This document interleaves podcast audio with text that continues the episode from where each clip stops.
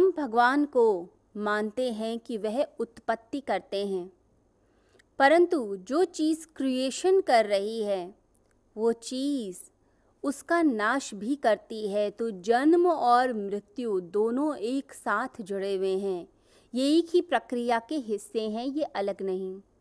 जैसे हम किसी वृक्ष में देखते हैं तो फूल खिले हुए होते हैं, वो फूल धीरे धीरे झड़ जाते हैं और उसकी जगह फल आते हैं।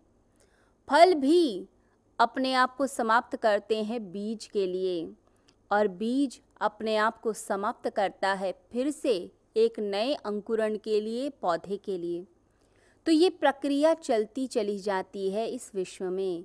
पुरानी चीज़ का अंत होता है और नई चीज़ का उदय होता है, नई चीज़ पल्लवित होती है। क्योंकि जब तक कोई नई चीज़ नहीं आएगी, पुरानी नहीं मरेगी तो नई कभी भी नहीं आ सकती है।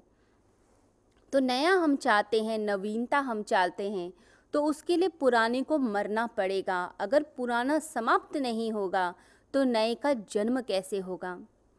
तो यहाँ पर भगवान को कहा गया है कि वो सिर्फ़ जन्म ही नहीं देते, मृत्यु भी देते हैं, यानी परम शांति देते हैं।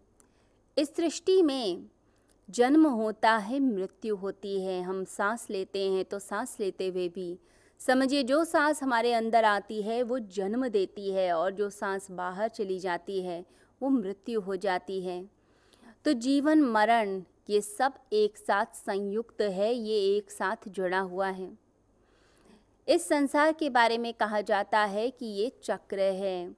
अगर पृथ्वी के ऊपर भी अगर हम कोई एक सीधी लाइन खींचने की कोशिश करें तो पहले जो कहा जाता था, पहले की जो डिस्कवरीज थी, उसमें बताया जाता था कि अगर दो पॉइंट के बीच में अगर हम एक रेखा खींच देते हैं तो एक लाइन का जन्म हो जाता है, एक लाइन एक रेखा बन जाती है। दो पॉइंट्स को जोड़ दिया जाए। लेकिन जैसे जैसे आगे और रिसर्च होती चली गई तो समझ आया, जिसे नॉन यूक्लिड फिलॉसफी कहा जाता है। उसके अंदर बोला जाता है कि इस धरती के ऊपर कोई भी सीधी रेखा हो ही नहीं सकती, क्योंकि ये धरती गोल है। आप दो रेखाएँ बनाएँगे और उनको आप एक्सटेंड करते चले जाइए तो वो सर्कुलर हो जाती हैं। तो इस धरती पर आप हर चीज़ एक चक्र के रूप में देखते हैं, जैसे कि ऋतुएँ बदलती हैं, कभी सर्दी होती है, गर्मी होती है, वसंत आती है तो अलग अलग ऋतुएँ परिवर्तित होती रहती हैं, चक्र में चलती हैं, एक साइकिल में चलती हैं। बच्चा धीरे धीरे बड़ा होता है टीन एज में आता है टीन एज से यंग एज में आता है, फिर मिडिल एज में आता है, फिर मिडिल एज से धीरे धीरे वृद्धावस्था को प्राप्त करता है और वृद्ध होते होते जब वो शरीर का त्याग करता है, फिर से जन्म लेता है। यह पूरब की फ़िलॉसफ़ी है कि दोबारा से फिर जन्म हो जाता है, सब चीज़ एक सर्कल में चलती है। पृथ्वी भी सर्कल में चलती है रोटेट करती है और पूरी तरह से सूर्य की परिक्रमा करती है। तो इस धरती पे हर चीज़ चक्र में है।